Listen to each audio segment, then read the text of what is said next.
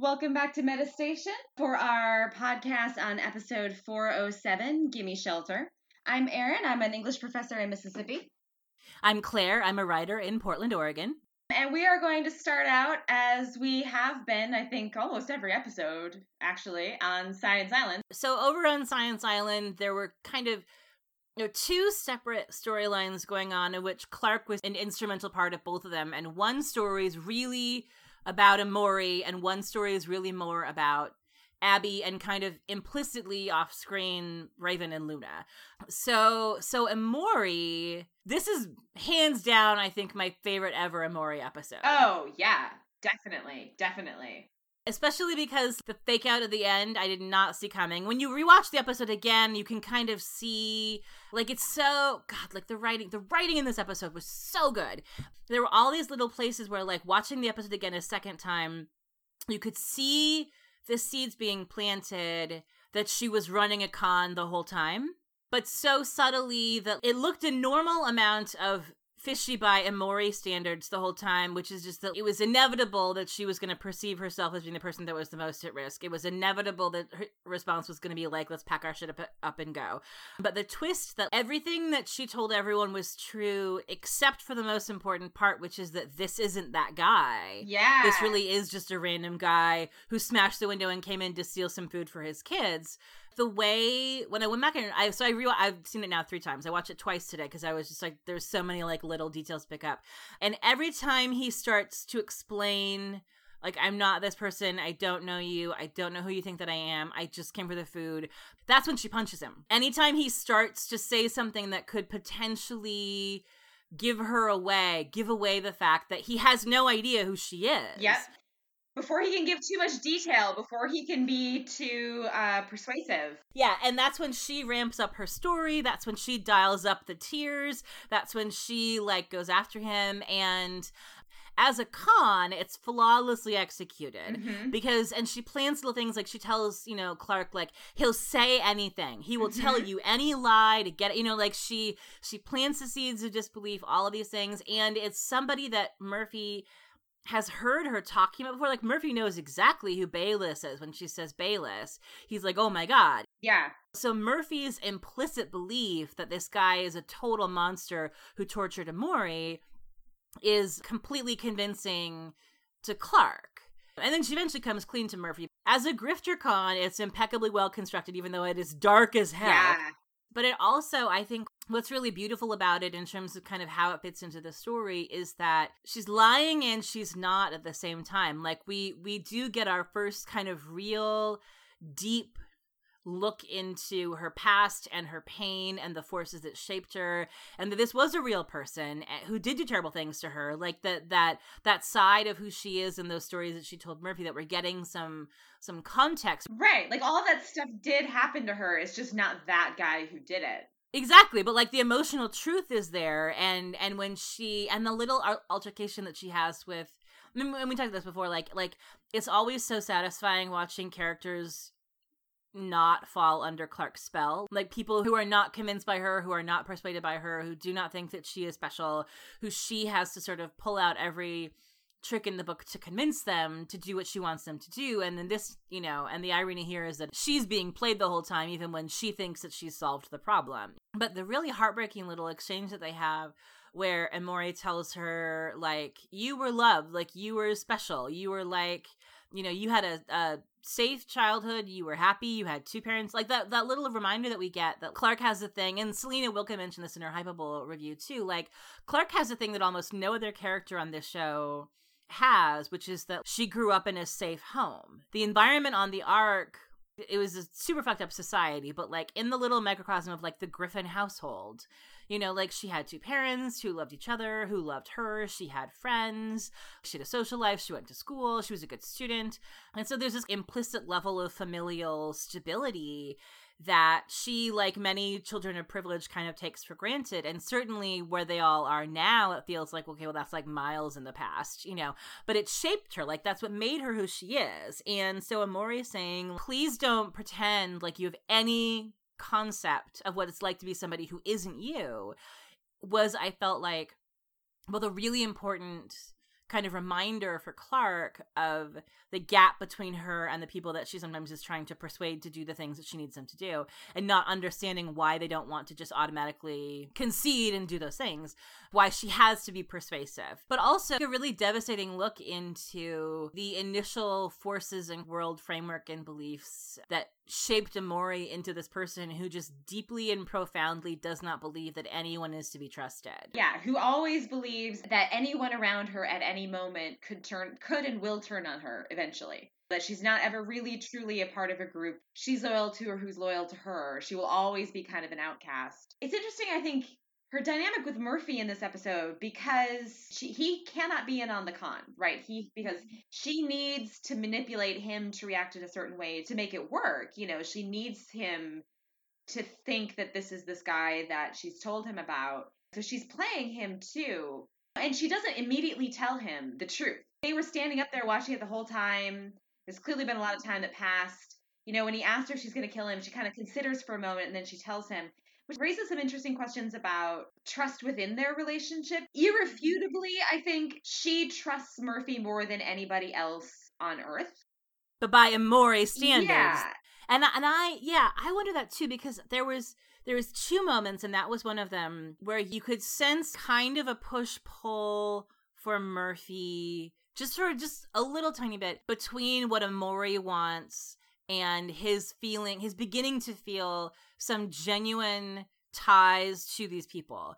And and one of them was that moment at the very end when you watch it dawn on him that she also did not tell him the whole truth and that he was being conned. Like he has a little bit of a moment where you're not quite sure how he's going to react and he seems a little bit not too pleased that she, you know, played the scam until he sort of realized like then when he says like okay, who is this guy?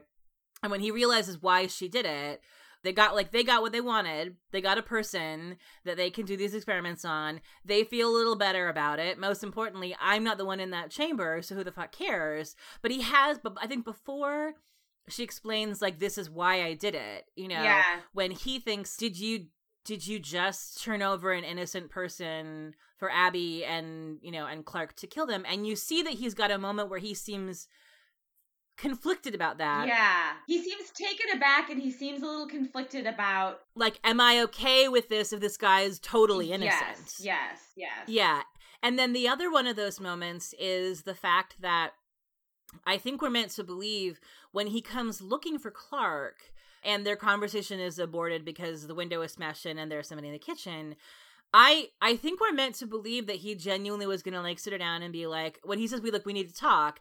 Like, hey, Emori's freaking out. Here's what's going on. Like, I think he was gearing up to have a real conversation I think with so her. too. I think he was gonna he was gonna, you know, confront her with what Emori heard. And basically be like, is this true? And what's and what's going on? And like, you know, yeah, we're not choosing Emori, right? You know, like I think he was gonna he was gonna talk to her about it. Yeah, and and Clarke would have said, "Of course, we're not going to choose Emori." Like, I mean, she would, and then it would have all been fine, Right. You know, because the the Clarke and Murphy little sass pants friendship we got, it was brief before it all went to hell, but it was so delightful, Yeah. You know, so what I liked about where this kind of keeps moving Murphy's arc forward in as an individual, you know, separate from his relationship with Emori, is that it felt like this was this was the first time in a while that we've really seen and we've gotten some little sprinklings of it before but like you know we're getting these little reminders that murphy he's a survivor he's in his own way a con artist but it isn't natural and like endemic to him the way that it is for Emori. Yeah. Like it's learned behavior for him. And so it would never I don't think that it occurs to him I don't know, like I he I think he doesn't want to be playing everybody all the time. I would you know, agree. I would agree. I think there's a part of him that likes the idea that you know he's over in the house cooking everybody dinner and and he likes Abby and he had that real profound moment of of kind of bonding with Raven and Luna and feeling like he's part of the team. Well, and also if you look at the way if you look at the way that he reacted when Emori told him we're leaving. You know, his his immediate Yeah. not like, "Oh, okay, well, let's go." He's like, "Wait, no, hang on. What? Why?" He he reacts by resisting. And then like you said, when Emori explains to him what's happening, he doesn't immediately start packing up to go with her. He goes to talk to Clarke. Yeah, he's like, "Give me all the information, I'll take care of it." Right. Like so so he's got a deeper affiliation now with them than than mere convenience. And he's not willing to just Right. of like drop it and sacrifice that at a moment's notice. You know, Emori is obviously his priority. But I think there's, you know, Right. and, it, and it's interesting because I think the first time I watched that reveal, like, and that reveal was amazing. It was so Oh, yeah. good. And I did not see that coming at all. No. I was like, what? Like, I was so, it was so exciting. And I was so excited about it. I was just kind of like, oh my God, you know, like, I was so, like, like these two, you know, con artist people together. But the second time I watched it, I realized, like, I think there are a lot of, like, that, that, this episode, I think, sows some seeds of conflict between Murphy and Emori that haven't been there before. Because yeah. they maybe they maybe want different things. Although that I don't know, it's like it's hard to tell if Emori really doesn't want to be in the group or if she just doesn't trust them. But they're in different places. Like Murphy's default seems to be a little bit closer to let's stay here, let's work this out with these people, and hers is like cut and run, you know, as fast as possible. And it makes like and again, you know, it makes total sense. Like what we learned about Emori this week Oh yeah. completely explains that. But it, I think, you know, it is interesting. And I do think, I agree with you. Like, the second time I watched that reveal, there's definite hesitation and conflict for Murphy. It's almost like after she explains her reasoning, there's, he even pauses then. Like, after she explains why she did, there's like a little bit of a pause. And then he kind of half smiles. And then he says, that's a survivor move. Like, so he kind of almost conveying the fact that he, he kind of decided to react that way, you know, like, Yeah. Yeah. you know what I mean? Um, so which I think is really interesting for again, like I think for yeah. Murphy's arc specifically on his own, but then also for Murphy and Emori together, and for Emori, you know, like I think that that could come back in interesting ways. I wonder a little bit whether we're going to end up in a situation because one of the Murphy Mori moments that we have not seen yet in the show that's from the trailer is Murphy is about to do something dangerous and she says, please survive, like, please don't die, or whatever. I forget what her exact words are. So I think we're headed towards something that might end up being like not precisely a rift, but a situation where he's forced to choose between what Clarke and like Abby Raven, everybody, but I feel like maybe particularly Clarke are asking him to do versus what Emori is asking him to do. And he finds a way to choose to stay with his people and has to kind of convince her that that's also what's good for them. Yeah. And maybe it's connected to the Nightblood solution. Uh, maybe he volunteers to be exposed, you know, after they test the medication on the grounder guy. Like, I don't, I don't know what the thing is going to be, but I feel like he's going to do something that she thinks is unnecessarily dangerous because she's still on team. Let's just grab some cans of food and go hole up in your bunker for five years and ignore everybody else forever. And I think the deeper he gets into watching how hard everyone around him is working to try to find a solution, the more genuinely emotionally invested he is in also finding that solution. Yeah. Yeah. Yeah. Yeah.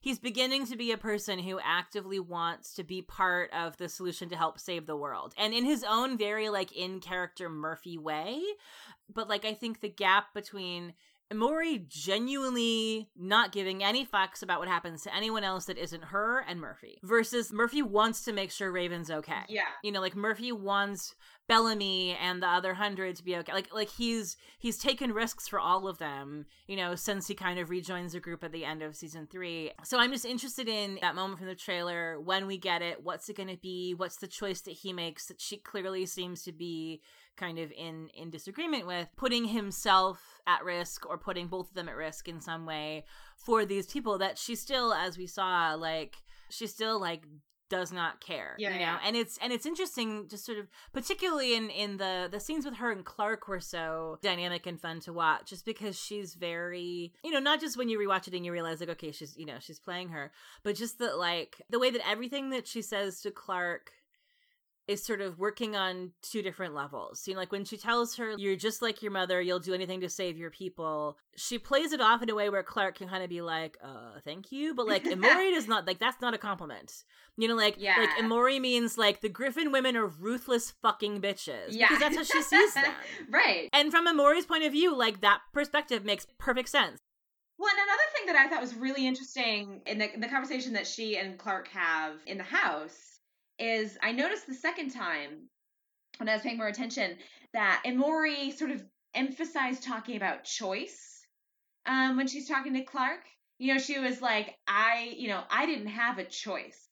You know, I grew up, I had to steal, I had to kill. Like, I didn't have a choice. I thought that was really, really interesting the way that she kind of like kept emphasizing I didn't have a choice. Given the conversation that she overheard between Abby and Clarke was about choice. Like what she overheard Abby and Clarke say was Clarke saying we don't have a choice and Abby saying no we have to make a choice. And, and, you know, and I sort of felt like that might be another instance of Emori kind of like very carefully choosing her words and sort of very subtly manipulating Clarke there by kind of appealing you know, like she knows Clarke sees things in terms of you do things because you don't have a choice, you don't have a choice that would sort of like appeal to Clarke or like or even like sort of subconsciously trigger Clarke to start thinking about we have to make a choice about who to put in that chamber. You know what I mean? Like so I thought that was kind of an interesting little piece of it perhaps. Yeah. So I'm my assumption is that she comes up with a plan to basically throw this guy under the bus, like that he really is just a random intruder. Yes. Yeah, um, yeah. and then she sort of sees an opportunity, seizes on it.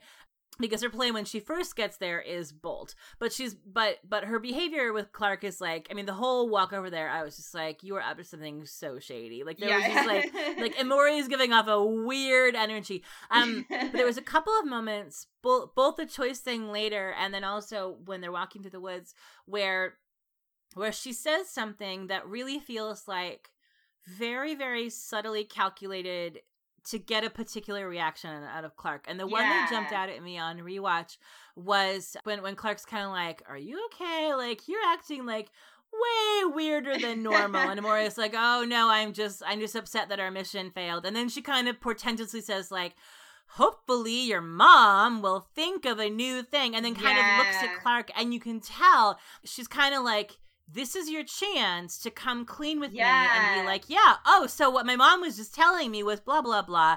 You know, we're thinking about this. What do you think? But we don't really know. Who would it be? Because obviously, all of you people, you know, like she says it in a way where she's leaving an opening and then she watches Clarke not take it, and that just completely reinforces her perception that Clarke is being shady as hell. And so that, so, and then, and then with the thing with the choice where it was sort of like watching the moment where she realizes, like, okay, what are the, what are the things that she's saying and what are the things that she's doing to subconsciously plant in Clarke's mind hey, here's a person who no one cares if he lives or dies because he's a total monster and like and choice and making choices and if he doesn't die he's going to kill us. If he doesn't die, you know, ev- we're all screwed if this person doesn't die. I'm going to, you know, like I'm the commander of death. Like I'm making that you know, Yeah, like yeah, all yeah. of the things that she does to to plant in Clarke's brain so that then Clarke feels like it was Clarke's idea, which is the key to making a con work successfully, is that the mark has to feel like they thought of it. The I mean the the writing and Louise's performance were so brilliant, but the you know, the more times I watch it, the more the more perfect every single little one of those details was of how Emori just plays Clarke from the beginning and and subtly at like each little kind of moment uses like what's the exact right thing to say or thing to do here to begin to kind of plant the seeds because Clarke doesn't know that Emori knows that they're looking for an expendable human body. Right, right, right, right. Yeah. Planting the seeds that like, hey, here's an expendable human body because he did terrible, awful things to me and my brother, you know, and I want him dead. And then it's like, and then Clarke's like, hey, this way we both win. And Emori's like, yes, we do.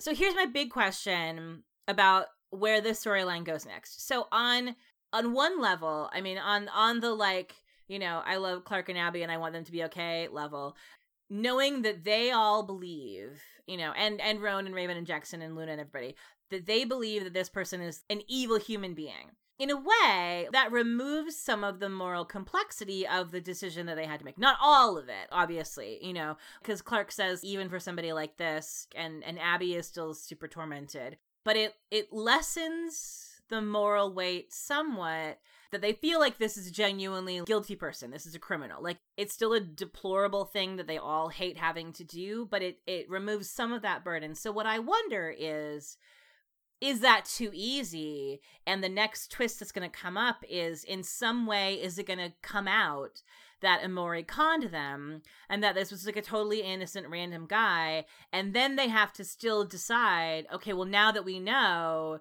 he really is just a dad who broke in here to steal some cans of food for his kids because he's just a hungry scavenger. But also still he literally remains the only option for how to test a nightblood or not. Then what do they do? So I just I wonder if this show is gonna let that choice that for Abby in particular and for clarke that they have to really let it go to the full depth of choosing to sacrifice the one to save the many with absolutely no possible moral justification they could use as an out, like, well, but he was a really bad person. And if so, then that means that everyone has to figure out that Emori lied to them. And then how does that transform both her and Murphy's relationships with everyone else? Or do they permit Emori and Murphy to keep this secret and how does he feel about does it become then about him watching this person suffer and him knowing that like they're the only two people who know that this guy is innocent and Murphy's the only one who might genuinely actually like be kind of conflicted about Yeah. That. I could see it going either way. I kind of like the second version better. But I think I mean to me the idea that this guy is guilty and therefore that remove some of the moral issues. I think that's specious. I don't think that actually I don't think that actually changes the moral situation at all. Because he's still he's still, you know, a person that they're doing medical tests on, potent, painful and potentially fatal without his consent, right? You know, we talked about like we right, thought that right. consent was going to be the issue. And I think maybe consent will still be the issue and and I think the, another little key of one of the things that Emori said to Clarke in retrospect, you know, the great thing about Emori and Clarke's conversations in this episode is that they work just as well before you know the twist and after, but just in completely different ways. Yeah. One of the things that yes. she said that is so much that was really chilling the second time through when I knew it was coming is when she asked Clarke if Clarke has ever killed someone in revenge. And Clarke says no. And Emori says, Well, I guess you're better than me because I'm going to. And like the chilling thing about that is twofold. Number one, she is genuinely, although she's playing Clarke there, she is also telling her what she's going to do, kind of. Yeah. Number two, she's telling Clarke what she's going to get Clarke to do. Her plan is mm-hmm. to get Clarke to kill someone in vengeance for her. Because that's mm. really what Clarke is doing when she makes that suggestion. Clarke isn't saying, like, there's no justice here.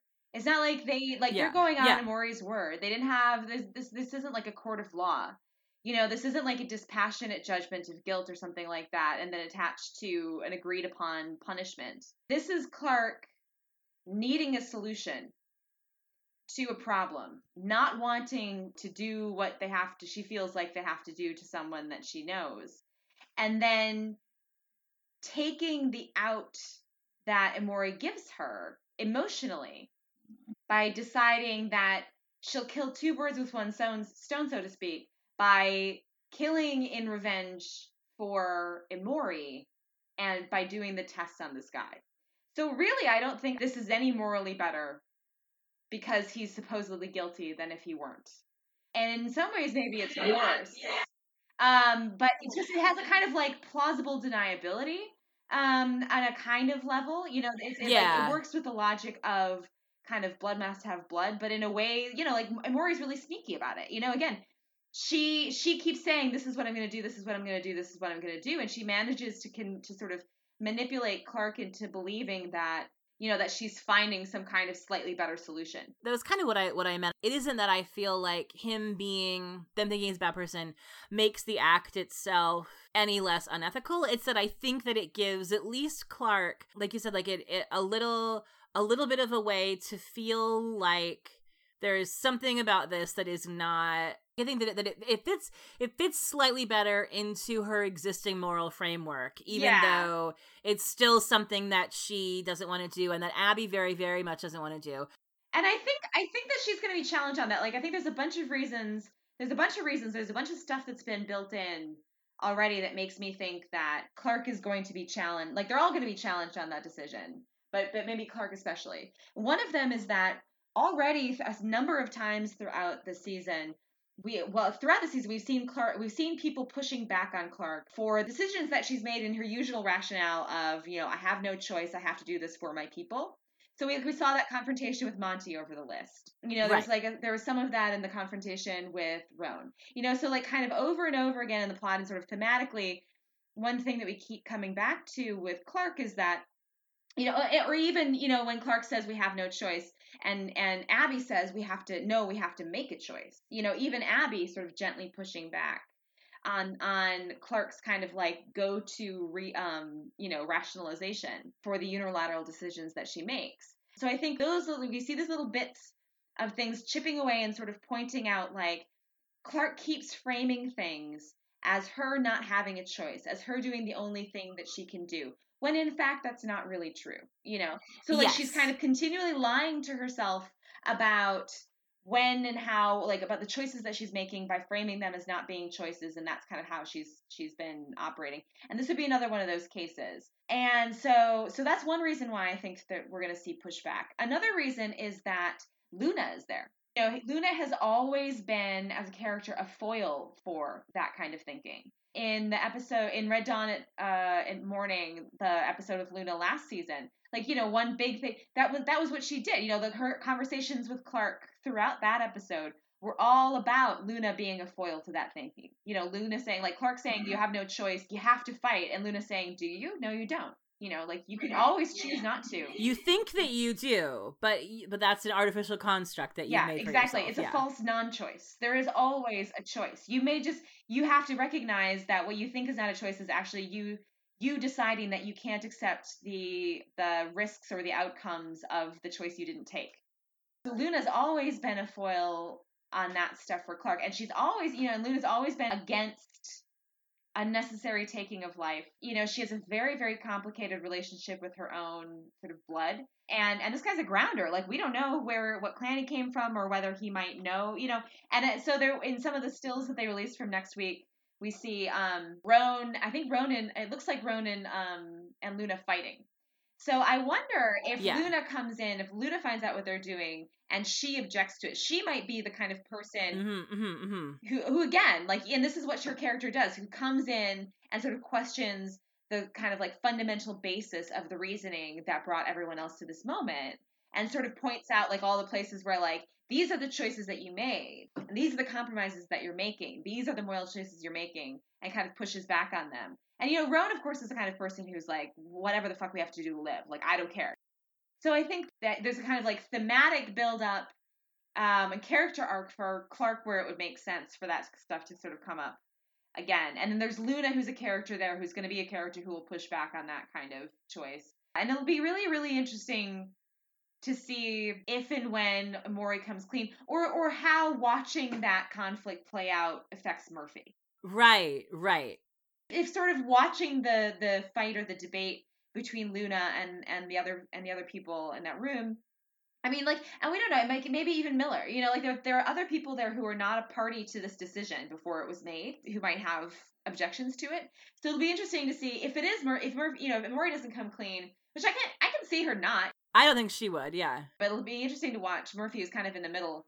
So yeah. And oh, that was another thing I was going to say about Emori this episode, which I really loved. Like I always, you know, we've talked about this before. I, I always love the foil characters. You know, like I love Luna because she's yes. a perfect foil. And I think Emori is also in this episode with that reveal a perfect foil. It, to Clarke and to everybody else because you know, and she's kind of a foil on the opposite end of the spectrum from Luna, where where Clarke is all about like it's all about saving everyone, save everyone, save everyone, you know, and everyone is buying into that to to different degrees. So it's, it's great to have a character like Emori who's like, fuck that, I'm saving me. Like none of this like yeah. save everybody crap. I don't care about everybody. I don't even like I do not grant any part of the logic that says that we have that I have an obligation to anyone else but me and the one or two people like basically one person to whom I feel affiliated. I'm going to do what's best for me, period, the end. So I think it's really interesting to have her have someone in that position as a foil to this conversation as well. You know, if if what's happening on Science Island is we're sort of building up to this big moral confrontation over what exactly it like where is the line when like human life is at stake? where is the moral line? How do you draw it? You know, it's great to have both Luna and Emori in the room. Yeah. Yeah, I'm really um just from looking at the pictures from next week, I'm really excited about what's going to go down when like everybody is in the same room. Yeah, yeah, yeah. I think that Luna and Emori as sort of like and and Roan too, like really I think all three of the grounder characters who all sort of enter into the story in different kind of perspectives, coming at it from different ways. And the way that this very sky crew thing that's happening, you know, like the sky mm-hmm. crew technology like they're they're putting so much trust in in the idea that this thing that they all kind of still imperfectly understand will have any impact at all. And, you know, and Luna appears to have decided to be sort of willing to take this on faith. And Roan is just sort of like a pure pragmatist who is looking out for his people enough. He's he's convinced at this point that like he needs to do what he needs to do to keep his people alive, you know. And Mori, like I said, like is just purely out for herself, and then Murphy mostly. But I think I think Murphy, I could see him sacrificing himself for her. I don't think she would do it for yeah, him. Yeah, yeah. I think if it came down to it, and she had to choose between her own neck and Murphy, I think that she would just kind of nope on out of there and assume that he would understand. And she might feel conflicted about it, but she would pack her bag and she'd go. And and so I so yeah, so I feel like having all of them in the same room together and and all of the different sort of factors playing into the increased urgency, you know, now they know like the death wave is coming in 10 days. Like they don't you know, like they don't have two months of luxury to hang out and eat apples and take showers they have to decide what they're going to do with this guy and they have to decide now and they have to be as ruthless as they need to be to make it work or this was all for nothing and so like where does everybody land you know on those questions um, and which i feel like is is maybe a good transition to sort of talking a little bit more about the abby side of the mm-hmm. storyline because that to me was something i mean you know like i'm i'm a week for an abby griffin medical ethics story like, like, give me all of it. Um but i do you know i really feel like like when you were talking before about the the choice thing about you know like characters who question clarke's implicit belief that there are situations where she does something because there is only one option. And the people who remind her there's always two options, you just really didn't like one of mm-hmm. them.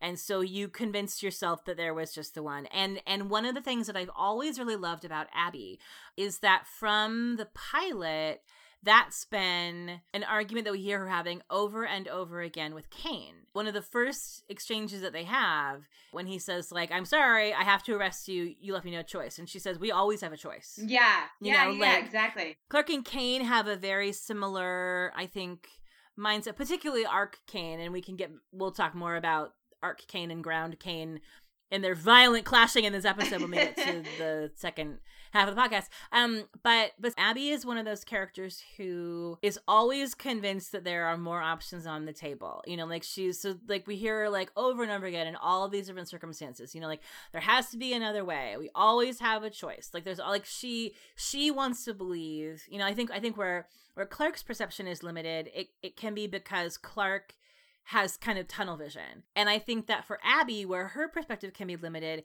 is that she is always assuming that she can kind of game the system and figure out a way that no one else has figured out yet. And sometimes it leads her to make incredibly reckless choices because she's kind of like throwing Hail Marys. So she, you know, so she and Clarke are, are in this position of like, okay, our choices basically are like either we don't do anything and everyone dies, or I do this thing that is totally deplorable. And Clarke's like, yeah, so you don't have a choice. And Abby's like, no, I have like there are two choices and I have to weigh them. And so we the first thing that she tells Clarke about it is like Jackson and I took this off the table. She's hunting for another solution because she's like, I'm not going to do this thing. Like I understand that it's an option. I'm not willing to consider it. And you know, and kind of gets persuaded into it. Clarke kind of takes off of Abby's shoulders, or, or I guess really sort of Emori does, but Clarke presents it, removes from Abby the burden of having to pick who the person is, having to determine which human being's life is expendable, because Clarke arrives with like a red shirt already tied up and been like, hey, I have a, I have a body for you. Yeah, you know? and Clarke's Clarke's speech to Abby at the end of the episode was another one that I found like really chilling the second time around you know, and, and especially because like her reasoning when Abby's hesitating, then Clarke sort of like gives her like that fucked up pep talk, you know, like very very mm-hmm. Clarke pep talk. But I just I was just thinking about I was thinking about Mount Weather parallels, you know, since they brought back a kind of yeah, random yeah. grounder whom they've conveniently dehumanized by labeling him this horrible monster. And I just remember like watching the second time, you know, listening to Clarke and thinking like this sounds like the reasoning that the first Mount Weather people who who did a blood transplant might have given. Uh-huh. You know what I mean? It has that kind of like quality. We, the audience, when we find out what they're doing to the grounders, believe that it's wrong because we have met grounders and we have seen them as human beings. Mm-hmm. But the people in Mount Weather haven't or or like many of them haven't you know like there's maya and the sort of more kind of like renegade you know group but a lot of the people who are sort of quietly benefiting from those medical resources even if they do know they kind of don't care because they don't like they haven't had the experience of seeing these people as fully actualized human beings and so i think that one of the things that's really very like super chilling about the kind of emori twist at the end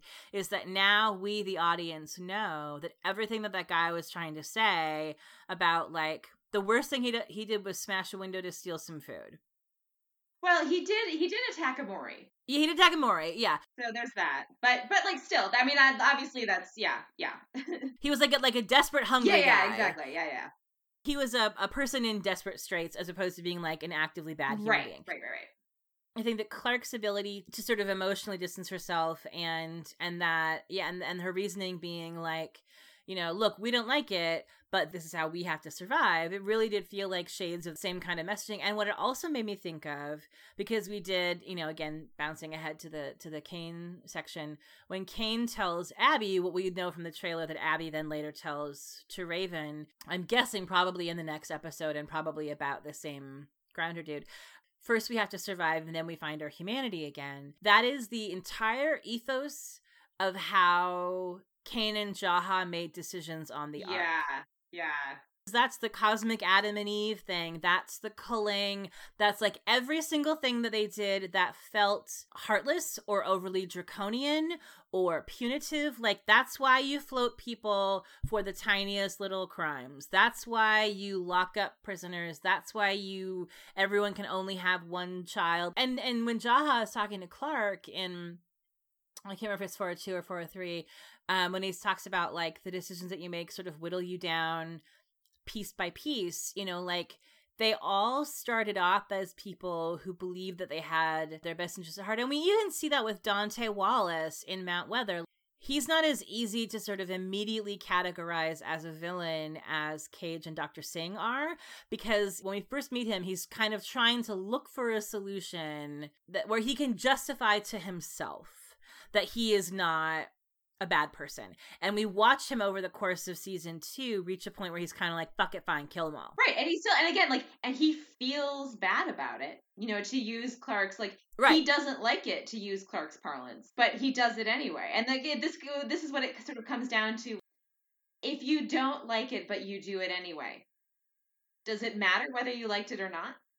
Does it really matter if you do it? Does it really matter how you felt about it? You know, like that doesn't actually make a difference. The effect yeah. is the same. Yeah, the guy, like the people are still dead. You yeah, know, you, and and you still are a person who made that choice. Yep. And that's why what I loved so much about that beautiful conversation between Kane and Abby at the end. There was only, I think she only had like this couple of scenes but all the abby content was just really like was so great. Because we hear her sort of explaining to Clarke her reasons for why this isn't an option that she's considering sort of planting the seeds in Clarke's mind for like okay but this is the fix. This is it. Mm-hmm, this is the mm-hmm. thing. You found it. This is the thing that's going to save us. Let's just find a way to make it happen. And then you kind of contrast the fact that this is this all is much more straightforward for Clarke than it is for Abby. Yeah.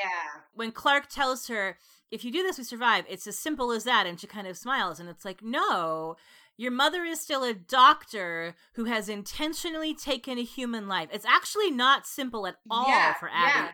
Yeah. And so this choice that she's like, so she's made the choice. Like she's like, I'm I'm doing this. I'm to do it, you know? And she does it herself. Like, she doesn't make Jackson put in the needle. Like, she does it herself. Like, she owns the choice that she made. But she does it after having this just incredibly naked conversation with Kane about the choice that you make to take a life and the circumstances under which you do it. And the reason that I love I think one of the things I love about that scene is that all of the different facets of Kane really kind of came into play in this episode in some huge ways, including, I think, our really starkest kind of reminder, really, I think, since the underground scene in season two, of the weight of the person that he used to be and the choices that he made before on the ark, like how those things continue to weigh on Kane. But that's what makes him the person that she can ask this mm-hmm. of. Like, so, and he doesn't. He doesn't give her any easy answers. He doesn't like reassure her. He doesn't tell her No, of course not. You're gonna like it's simple. You're gonna save us. This is how we're gonna save humanity. You found a solution. Great, do it. She says, Am I a murderer? And he's like, I cannot answer that question right, for right, you. right, right. Like, I have faith that you'll do the right thing because I have faith in the person that you are. You know, and it's it's a similar thing to the relationship between Clarke and Bellamy, where it's like, if you come to me and you say, I did a thing that was terrible and I'm torturing myself about it, what I'm gonna say back to you is, I believe that you believed that in that moment that was the right choice to make. And so when I offer you absolution for that, it's not to say like don't worry, you're fine. It's to say, like, I'm here to support you in the decision that you made because I have faith in the way that you make decisions. Right. And I and I and I have faith that in the core of you is good.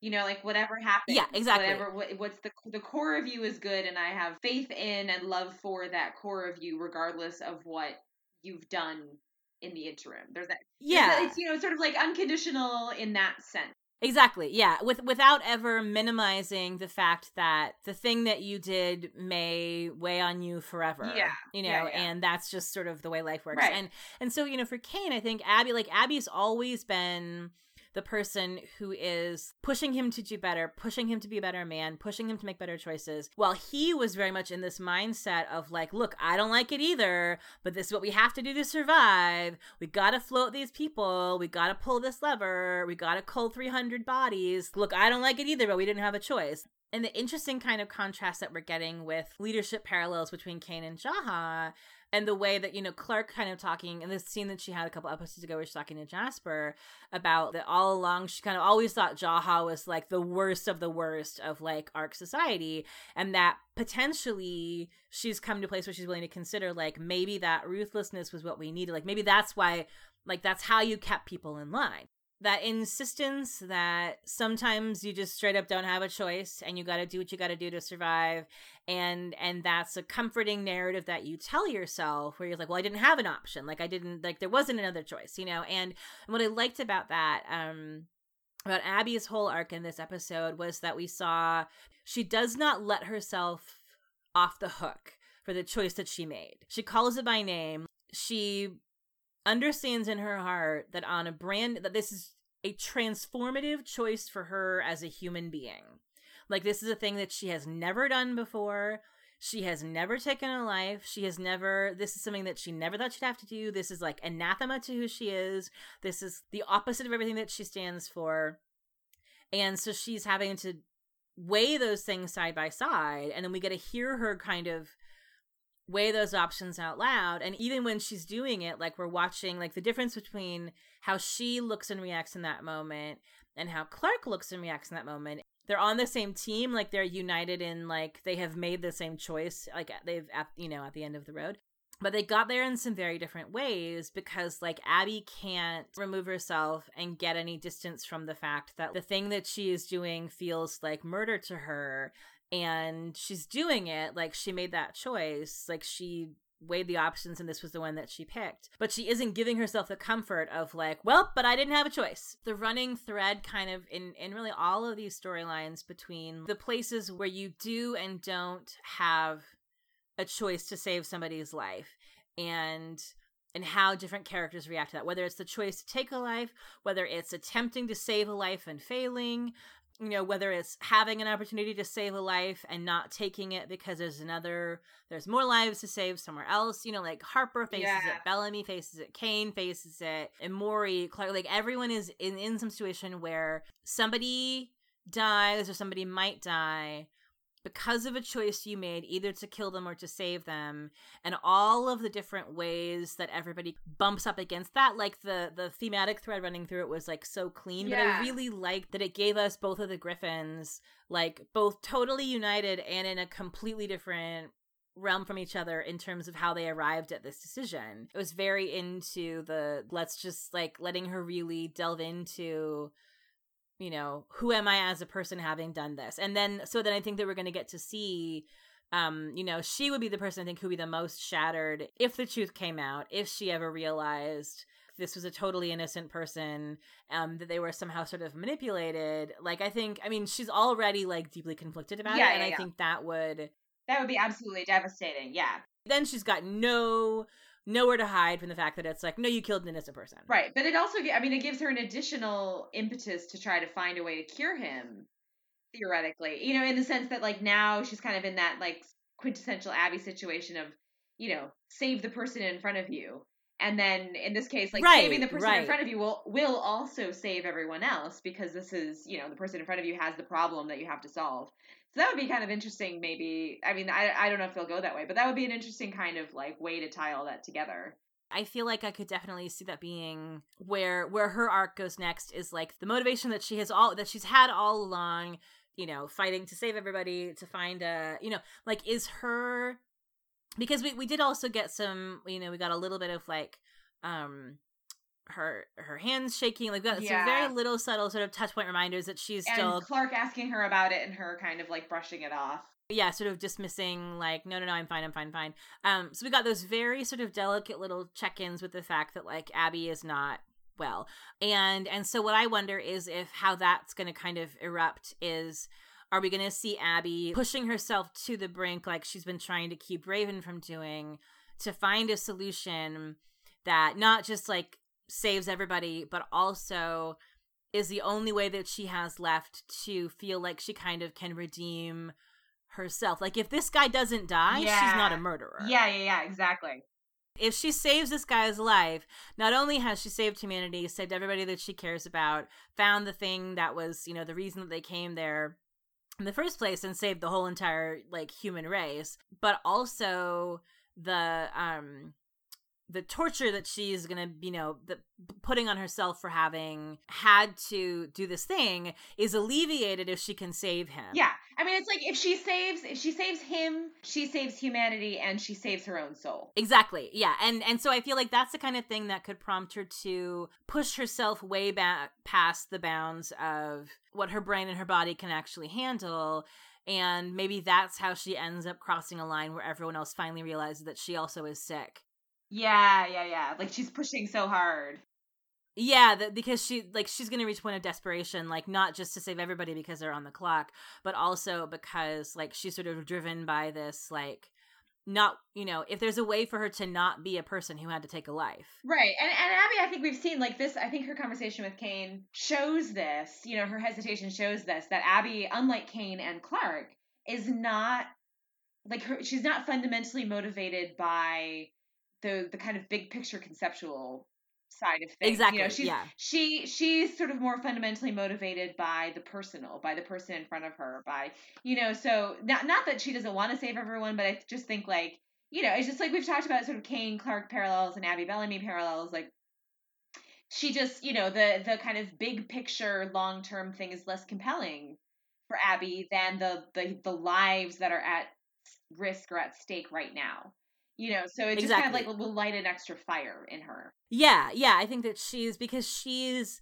looking at a suffering human person. Exactly. Yes, yes. Which is like her ultimate her ultimate motivator besides Clarke, you know, is like the suffering person in front of her. And and she's having to do things that are making his suffering worse for reasons that are still abstract to her. Even like even though they are important, they're still abstractions in a way that, you know, the person in front of her is a real human life.